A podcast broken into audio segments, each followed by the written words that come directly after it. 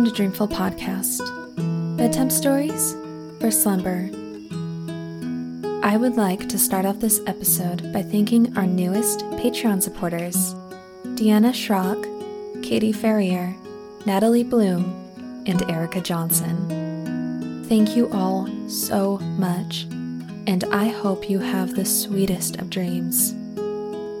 If you would also like to help support Dreamful while receiving bonus content and other goodies, please visit dreamfulstories.com where you can find info about the show, and on the donation page, there's a link to become a Patreon subscriber or make a one time donation to the show. This episode is sponsored by BetterHelp. The holidays are here, which is a wonderful time but for many people, it can also be a time filled with anxiety and sadness. BetterHelp will assess your needs with a quick and comprehensive survey and match you with your own licensed professional therapist. You can start communicating in under 24 hours in a safe and private online environment with the convenience of skipping an uncomfortable waiting room. I love that I can send a message to my counselor anytime and receive timely and thoughtful responses plus schedule weekly video or phone sessions.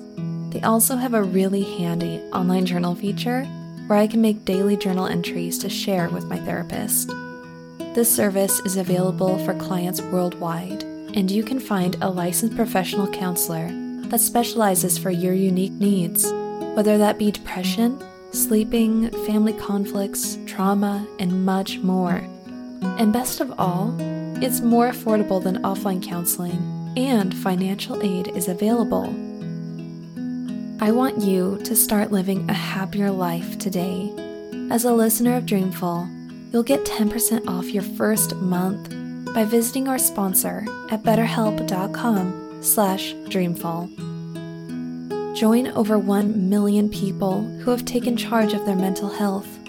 Again, that's BetterHelp, help spelled H-E-L-P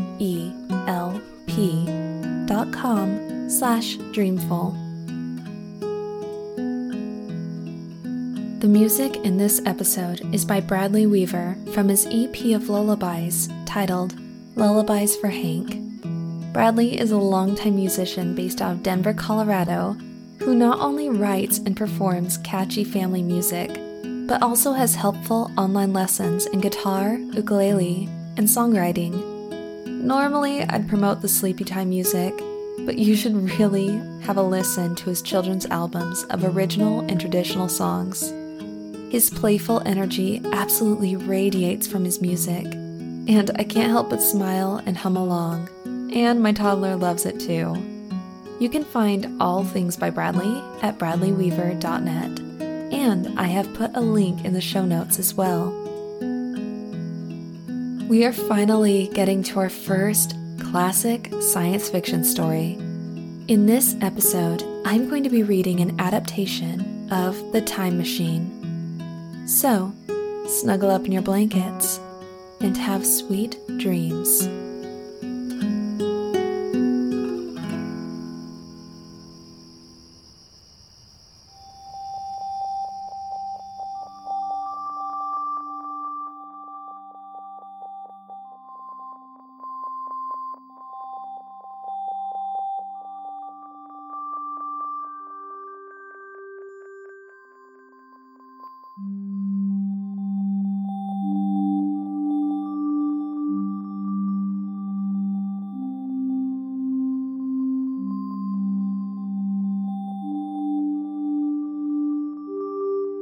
Any real body must have extension in four directions. It must have length, breadth, thickness, and duration. There are really four dimensions, three which we call the three planes of space, and a fourth, time. There is no difference between time and any of the three dimensions of space, except that our consciousness moves along.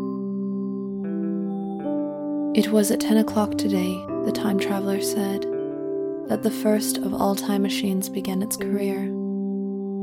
I gave it a last tap, tried all the screws again, put one more drop of oil on the quartz rod, and sat myself in the saddle. I took the starting lever in one hand and the stopping one in the other. Pressed the first, and almost immediately the second. I seemed to reel. I felt a nightmare sensation of falling, and looking around, I saw the laboratory exactly as before. Then I noted the clock. A moment before, as it seemed, it had stood at a minute or so past ten. Now it was nearly half past three. I drew a long breath, set my teeth, gripped the starting lever with both hands, and went off with a thud. Mrs. Watchett came in and walked, apparently without seeing me, towards the garden door.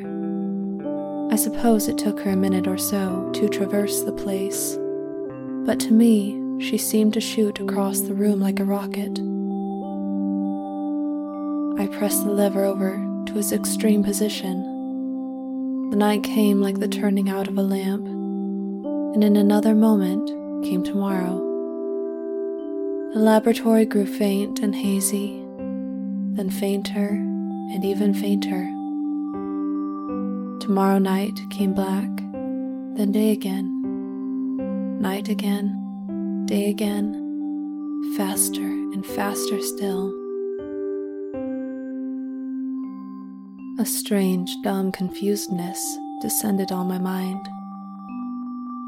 I am afraid I cannot convey the peculiar sensations of time traveling. They are excessively unpleasant. There's a feeling exactly like that one has upon a switchback, of a helpless, headlong motion. I felt the same horrible anticipation, too, of an imminent smash. As I put on pace, Night followed day like the flapping of a black wing. The dim suggestion of the laboratory seemed presently to fall away from me, and I saw the sun hopping swiftly across the sky, leaping it every minute, and every minute marking a day. I had a dim impression of scaffolding, but I was already going too fast to be conscious of any moving things. The slowest snail that ever crawled dashed by too fast for me the twinkling succession of darkness and light was excessively painful to the eye. Then, in the intermittent darknesses, I saw the moon spinning swiftly through her quarters from new to full and had a faint glimpse of the circling stars. Presently, as I went on, still gaining velocity, the palpitation of night and day merged into one continuous grayness. The sky took on a wonderful deepness of blue, a splendid luminous color like that of early twilight. The jerking sun became a streak of fire, a brilliant arch in space, the moon a fainter fluctuating band. And I could see nothing of the stars save now and then a brighter circle flickering in the blue. The landscape was misty and vague. I was still on the hillside upon which this house now stands, and the shoulder rose above me gray and dim. I saw trees growing and changing like puffs of vapor, now brown, now green. They grew, spread, shivered, and passed away. I saw huge buildings rise up faint and fair and pass like dreams. The whole surface of the earth seemed changing, melting and flowing under my eyes. The little hands upon the dials that registered my speed raced round faster and faster. Presently, I noted that the sun belt swayed up and down from solstice to solstice in a minute or less, and that, consequently, my pace was over a year a minute. And minute by minute, the white snow flashed across the world and vanished, and was followed by the brief green of spring. The unpleasant sensations of the start were less poignant now. they merged at last into a kind of hysterical exhilaration. I remarked a swaying of the machine, for which I was unable to account, but my mind was too confused to attend to it. So, with a kind of madness, I flung myself into futurity.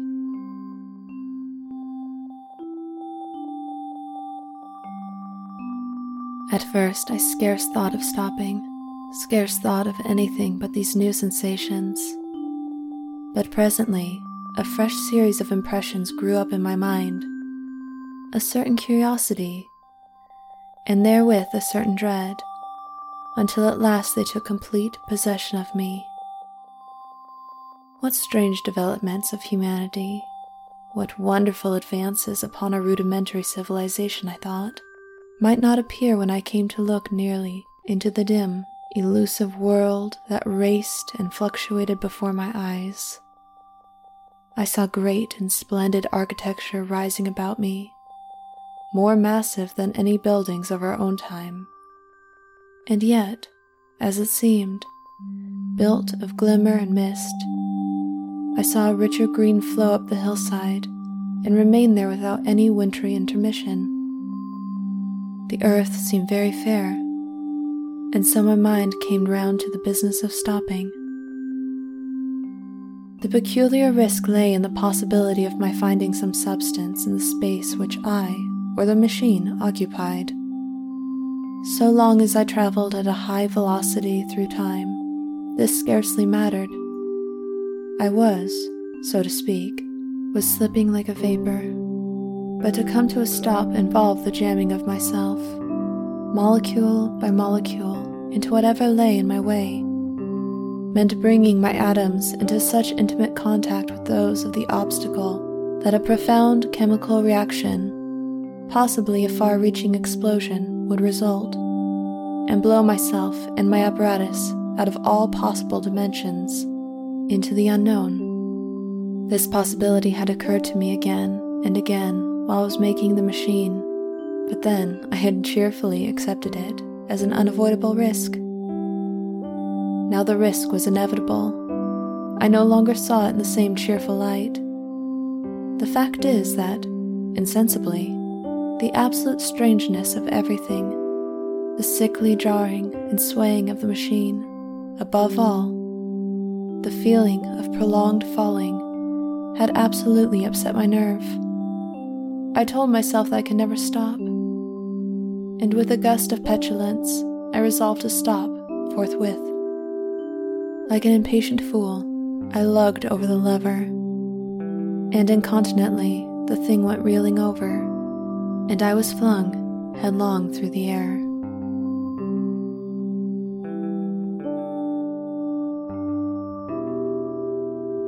I looked curiously about me at this world of the remote future.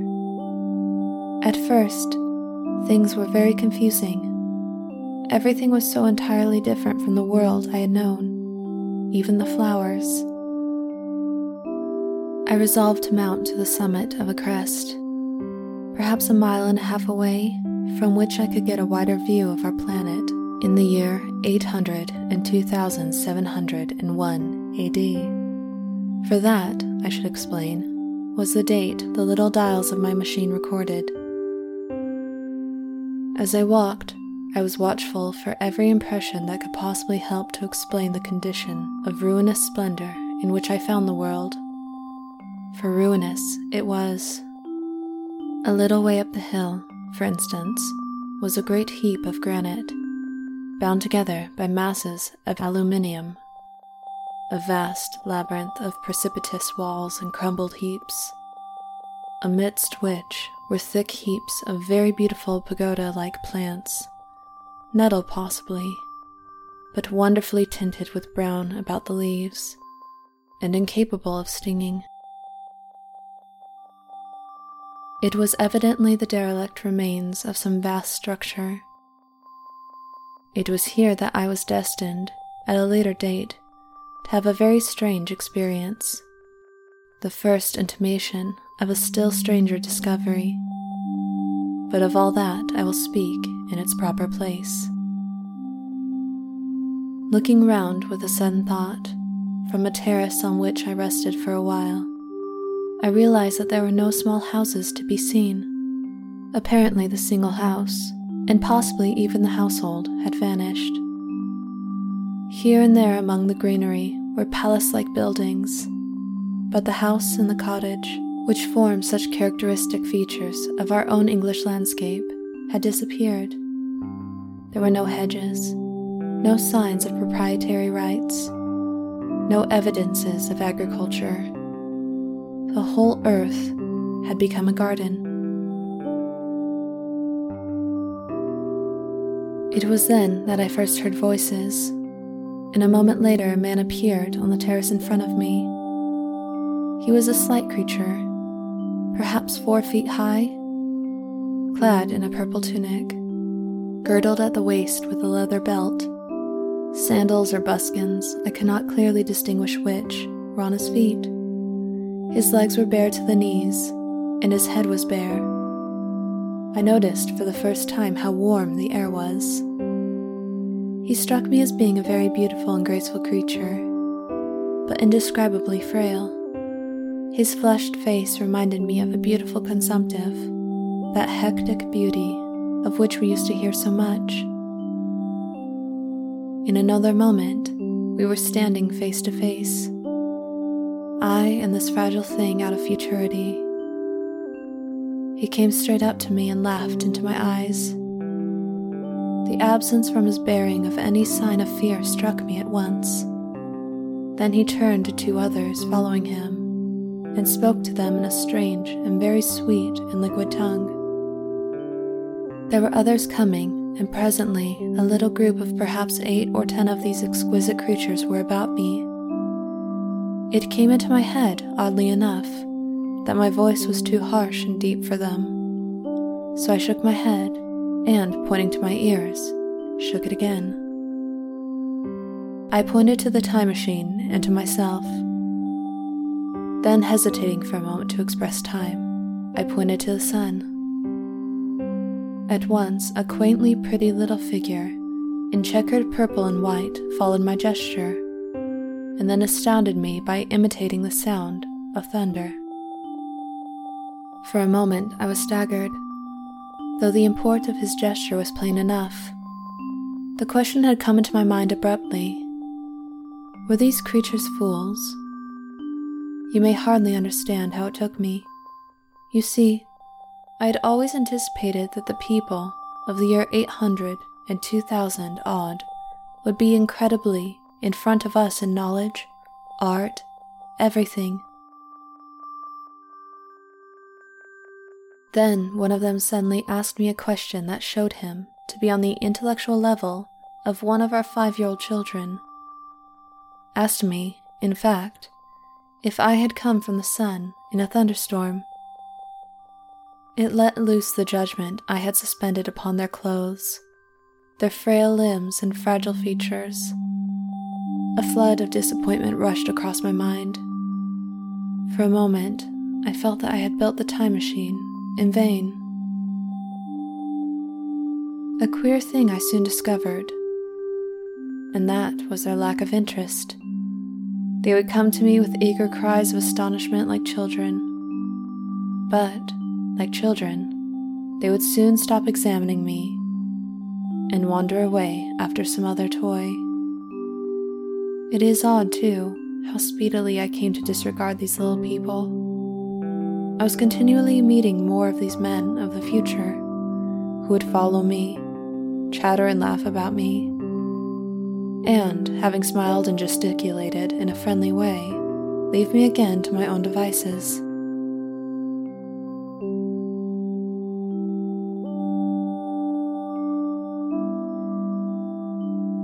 When I looked more attentively at their little figures, I perceived that all had the same form of costume, the same soft, hairless visage, and the same girlish rotundity of limb. These people of the future were alike.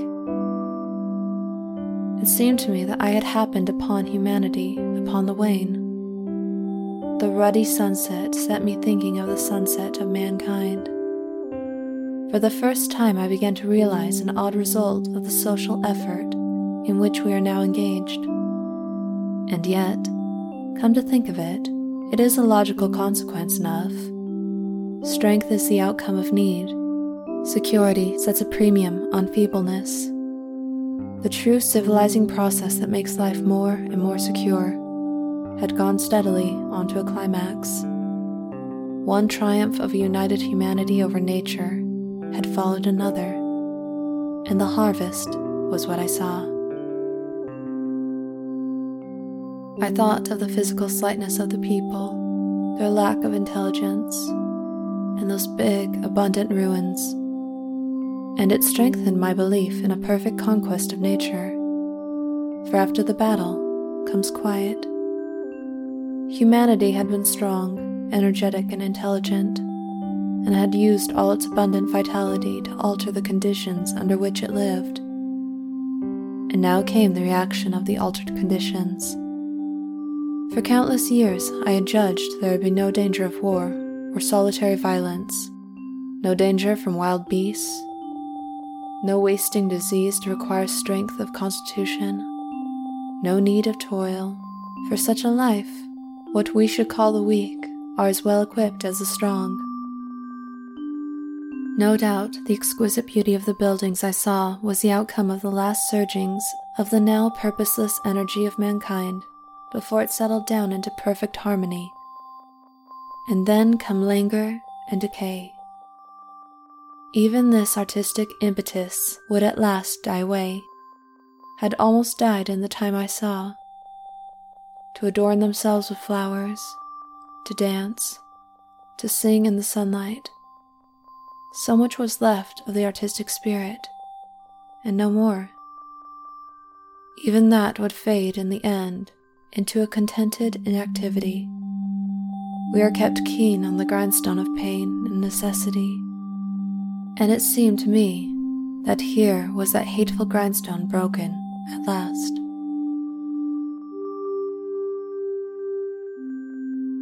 So far as I could see, all the world displayed the same exuberant richness as the Thames Valley. From every hill I climbed, I saw the same abundance of splendid buildings endlessly varied in material and style, the same clustering thickets of evergreens, the same blossom laden trees and tree ferns.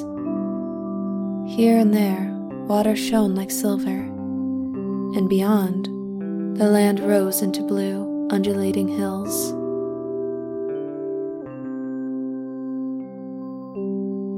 I must confess that my satisfaction with my first theories of an automatic civilization and a decadent humanity did not long endure.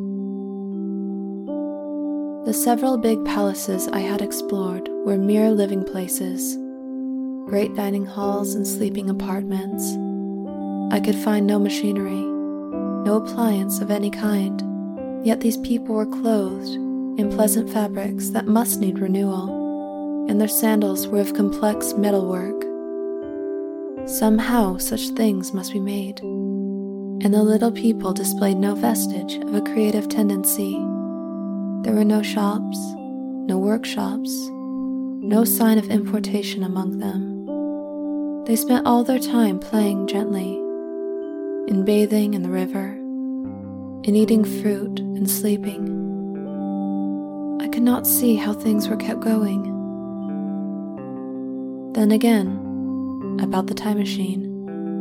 Something, I knew not what, had taken it into the hollow pedestal of the White Sphinx. Why? For the life of me, I could not imagine. And I found, too, that fear had not yet left the world. The little people were fearless enough in the daylight, but they dreaded the dark, dreaded the shadows Darkness to them was the one thing dreadful. It was a singularly passionate emotion, and it set me thinking and observing. I discovered then, among other things, that these little people gathered into the great houses after dark and slept in droves. To enter upon them without a light was to put them into a tumult of apprehension. I never found one out of the doors, or one sleeping alone within doors after dark.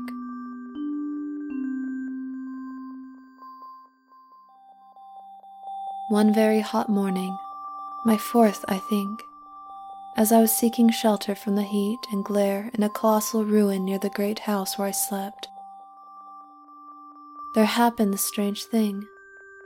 Clambering among these heaps of masonry, I found a narrow gallery, whose end and side windows were blocked by fallen masses of stone. By contrast with the brilliancy outside, it seemed at first impenetrably dark to me. I entered it, groping for the change from light to blackness made spots of color swim before me. Suddenly, I halted spellbound.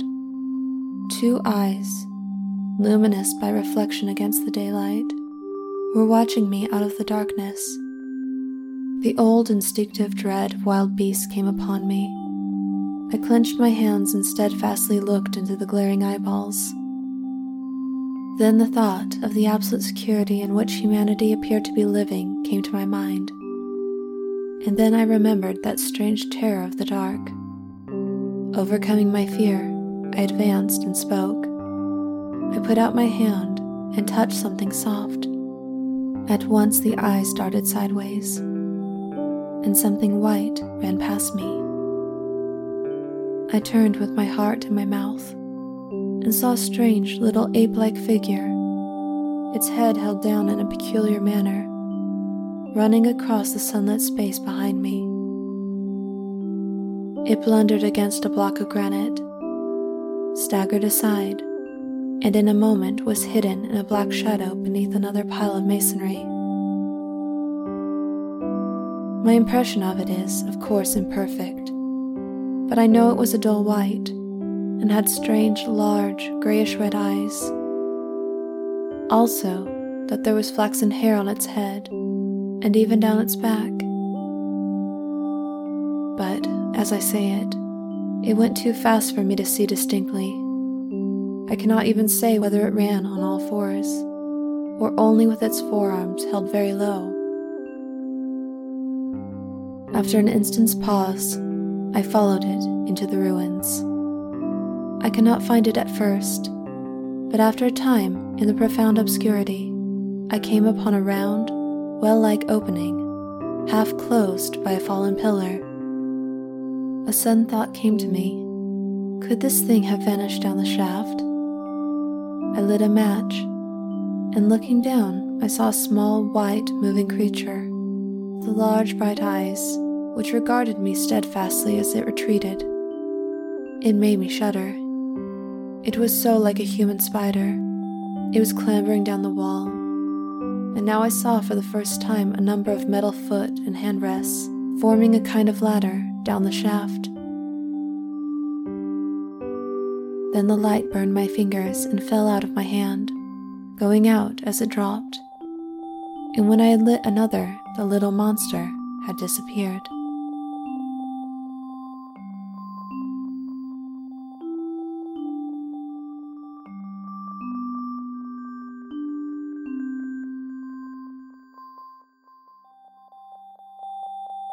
I do not know how long I sat peering down that well. It was not for some time that I could succeed in persuading myself that the thing I had seen was human.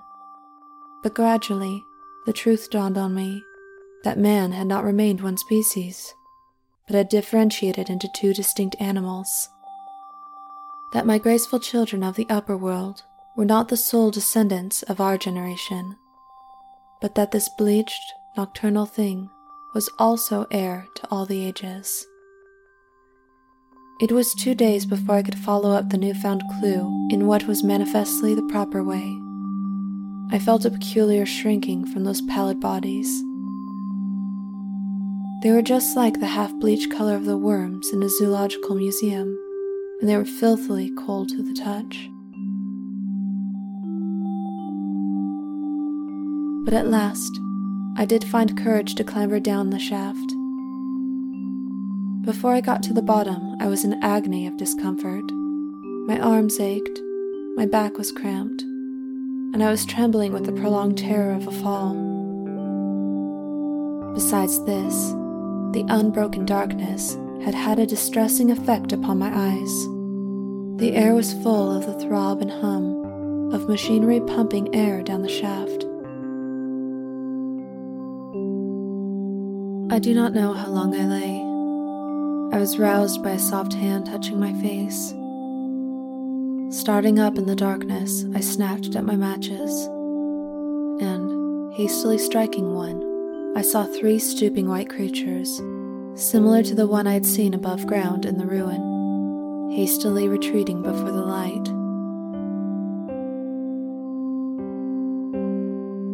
I have no doubt they could see me in that rayless obscurity, and they did not seem to have any fear of me apart from the light but as soon as I struck a match in order to see them, they fled instantly, vanishing into dark gutters where their eyes glared in the strangest fashion. I tried to call to them, but the language they had was apparently different from that of the overworld people, so that I was left in my own unaided efforts, and the thought of flight before exploration was even then in my mind. But I said to myself, you are in it for now. And feeling my way along the tunnel, I found the noise of machinery grew louder. Presently, the walls fell away from me, and I came to a large open space, and, striking another match, saw that I had entered a vast arched cavern which stretched into the utter darkness beyond the range of my light. The view was all one could see in the burning of a match. Necessarily, my memory is vague. Great shapes like big machines rose out of the dimness and cast grotesque black shadows, in which dim, spectral Morlocks sheltered from the glare.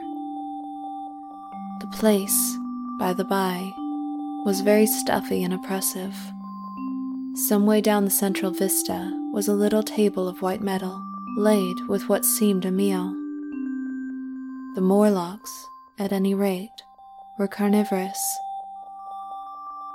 Even at the time, I remember wondering what large animal could have survived to furnish the red joint I saw. It was all very indistinct the heavy smell, the big, unmeaning shapes, the obscene figures lurking in the shadows, and only waiting for the darkness to come at me again. Then the match burnt down and stung my fingers and fell a wriggling red spot in the blackness. In a moment, I was clutched by several hands, and there was no mistaking that they were trying to haul me back. I struck another light and waved it in their dazzled faces. You can scarce imagine how nauseatingly inhuman they looked, those pale, chinless faces, and great, lidless, pinkish gray eyes as they stared in their blindness and bewilderment. I retreated again, and when my second match had ended, I struck my third. It had almost burnt through when I reached the opening into the shaft. That climb seemed interminable to me. The last few yards was a frightening struggle against faintness. At last, however, I got over the well mouth and staggered out of the ruin into the blinding sunlight. And now I understood, to some slight degree at least, the reason of the fear of the upperworld people for the dark. I wondered vaguely what foul villainy it might be that the Morlocks did under the new moon. I felt pretty sure now that my second hypothesis was all wrong. The upper world people might once have been the favored aristocracy and the Morlocks, their mechanical servants, but that had long since passed away. The two species that had resulted from the evolution of man were sliding down towards, or had already arrived at, an entirely new relationship. The Eloi had decayed to a mere beautiful futility. They still possessed the earth on sufferance, since the Morlocks, subterranean for innumerable generations, had come at last to find the daylit surface intolerable. And the Morlocks made their garments, I inferred, and to maintain them in their habitual needs, perhaps through the survival of an old habit of service. But clearly, the old order was already in part reversed. The nemesis of the delicate ones was creeping on apace. Ages ago, thousands of generations ago, man had thrust his brother man out of the ease and the sunshine, and now that brother was coming back, changed.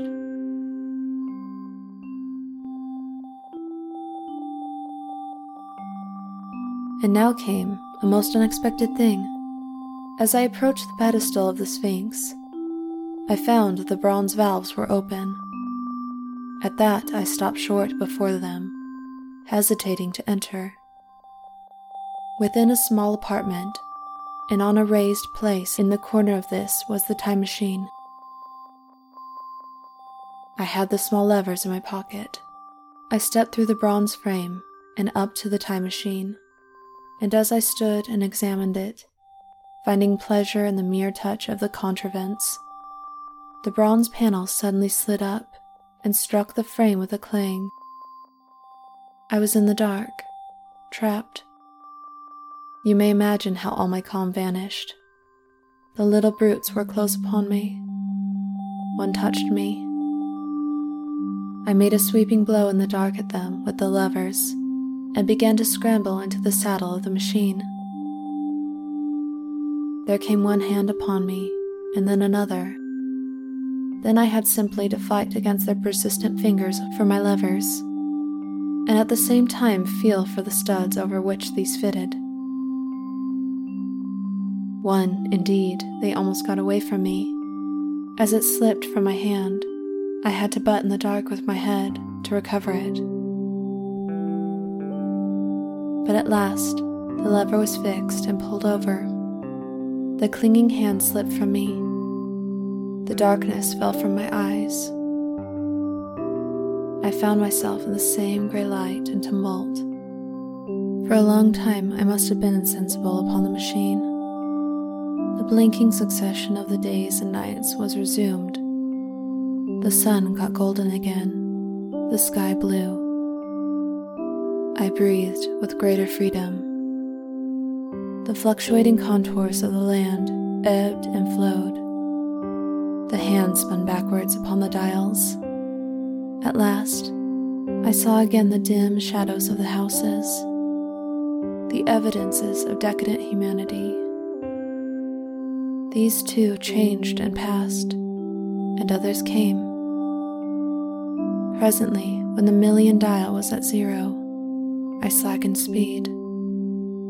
I began to recognize our own pretty and familiar architecture. The thousands hand ran back to the starting point. The night and day flapped slower and slower. Then the old walls of the laboratory came round me. Very gently now, I slowed the mechanism down. Then I stopped the machine and saw about me again the old familiar laboratory. My tools, my appliances, just as I left them. I got off the thing very shakily and sat down upon my bench. For several minutes I trembled violently. Then I became calmer. Around me was my old workshop again, exactly as it had been. I might have slept there, and the whole thing would have been a dream.